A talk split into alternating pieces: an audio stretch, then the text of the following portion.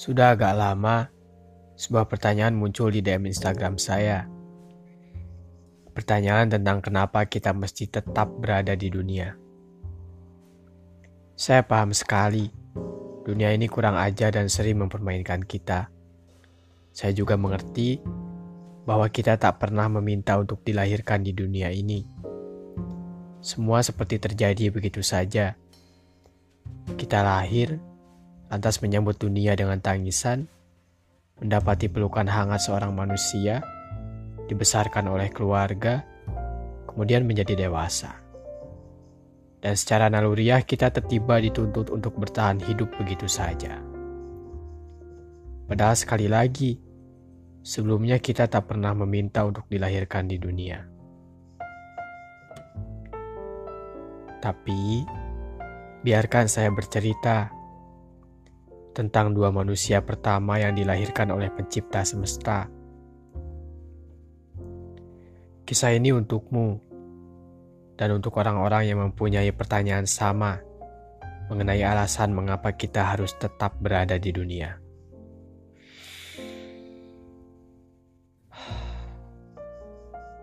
Mari mulai ceritanya.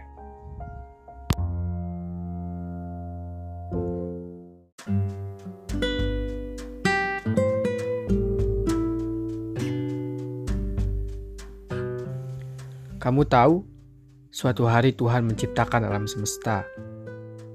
Untuk mengisinya, Ia menciptakan dua manusia, satu laki-laki dan satu perempuan. Masing-masing manusia itu memiliki satu kemampuan khusus yang Tuhan berikan. Hanya satu. Yang laki-laki punya kemampuan untuk survive mencari makanan dan mengolahnya, sedangkan yang perempuan memiliki kemampuan penyembuhan untuk segala kesakitan. Sisanya mereka tidak bisa melakukan apa pun, kecuali bergantung pada kemampuan yang mereka miliki. Sebelum menciptakan dua manusia itu, Tuhan sudah memberikan perjanjian dengan mereka. Janji Tuhan adalah akan menghidupkan dua manusia itu untuk melestarikan dunia, dan mereka hanya diberi jatah hidup selama 100 tahun saja. Tapi Tuhan menjanjikan kehidupan yang lebih panjang, asal keduanya mampu untuk bertahan mengurus dunia. Akhirnya dua manusia itu setuju karena mereka cukup yakin bahwa dengan kemampuannya masing-masing, mereka akan bisa bertahan hidup sampai kapan pun, meski sendirian saja. Lalu, dua manusia itu diciptakan di bumi. Keduanya terpisah jarak yang cukup panjang. Si laki-laki di ujung selatan sedangkan si perempuan hidup di ujung utara. Keduanya hidup masing-masing, tidak saling tergantung. Selang setengah abad, dua manusia itu masih dapat bertahan di dunia dengan kemampuannya. Si laki-laki bertahan hidup dengan mencari makanan yang sehat dan mengolahnya dengan baik, sedangkan si perempuan hidup dengan pengetahuan penyembuhannya.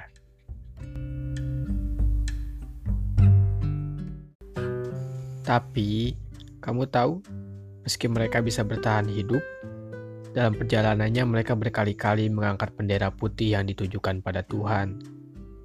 Mereka tak tahan lagi hidup di dunia. Mereka merasa ingin mati saja, secepatnya. Ternyata, karena si perempuan tidak diberi kemampuan memilih dan mengolah makanan, tak jarang akhirnya ia sering memakan makanan yang tak sehat atau bahkan beracun. Ia tetap sangat menderita meski kemampuan penyembuhannya kemudian dapat membantu. Derita itu tak kuat ia tanggung lagi, dan ia ingin mengakhiri hidupnya bahkan sebelum 100 tahun yang dijanjikan Tuhan. Di sisi lain, laki-laki yang memiliki kemampuan mencari makanan dan dapat mengolahnya juga tak kuat menghadapi dunia. Rasanya ia benar-benar ingin raib dari semesta. Meski dapat mencari makanan dan mengolahnya dengan baik, si laki-laki tetap selalu ada pada kondisi ketika tubuhnya tidak beradaptasi dengan musim yang berubah-ubah. Ia sering kali merasa sakit keras dan semua kemampuannya untuk mengelola makanan seolah tidak berguna lagi.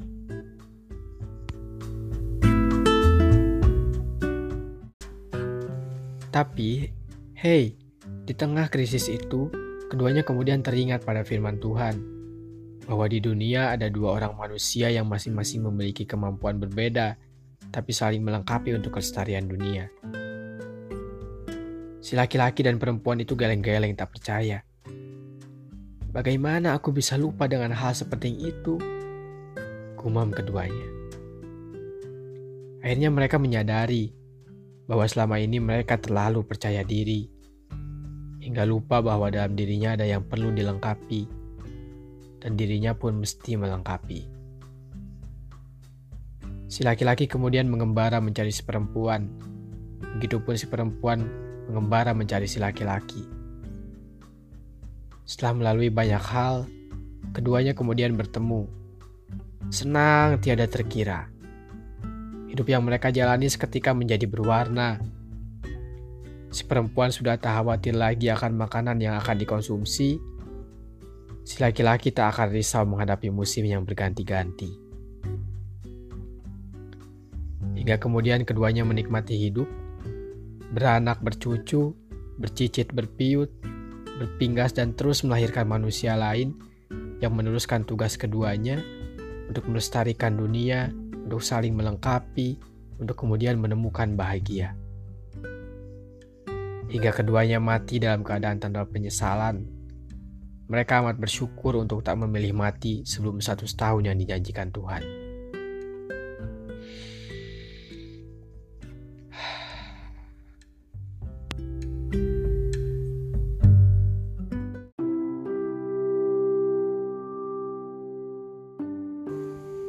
Begitulah cerita dua manusia pertama yang dilahirkan pencipta sesta. Tapi sebenarnya ada versi kedua dari cerita itu.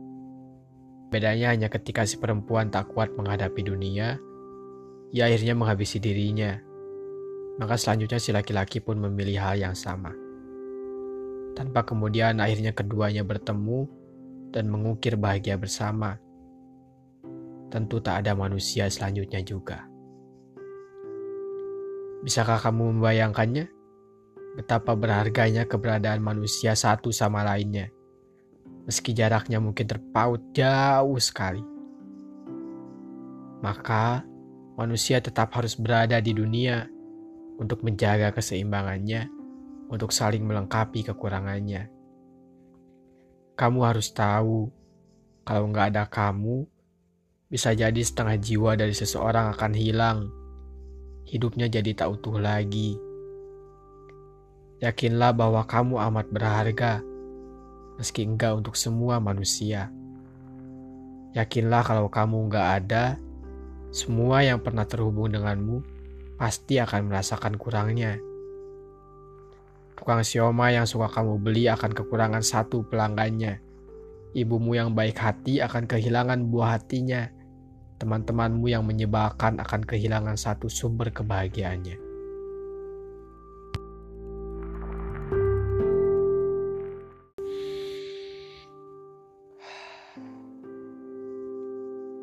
Hei, teruslah berada di dunia sebelum mati memang menuntut waktunya.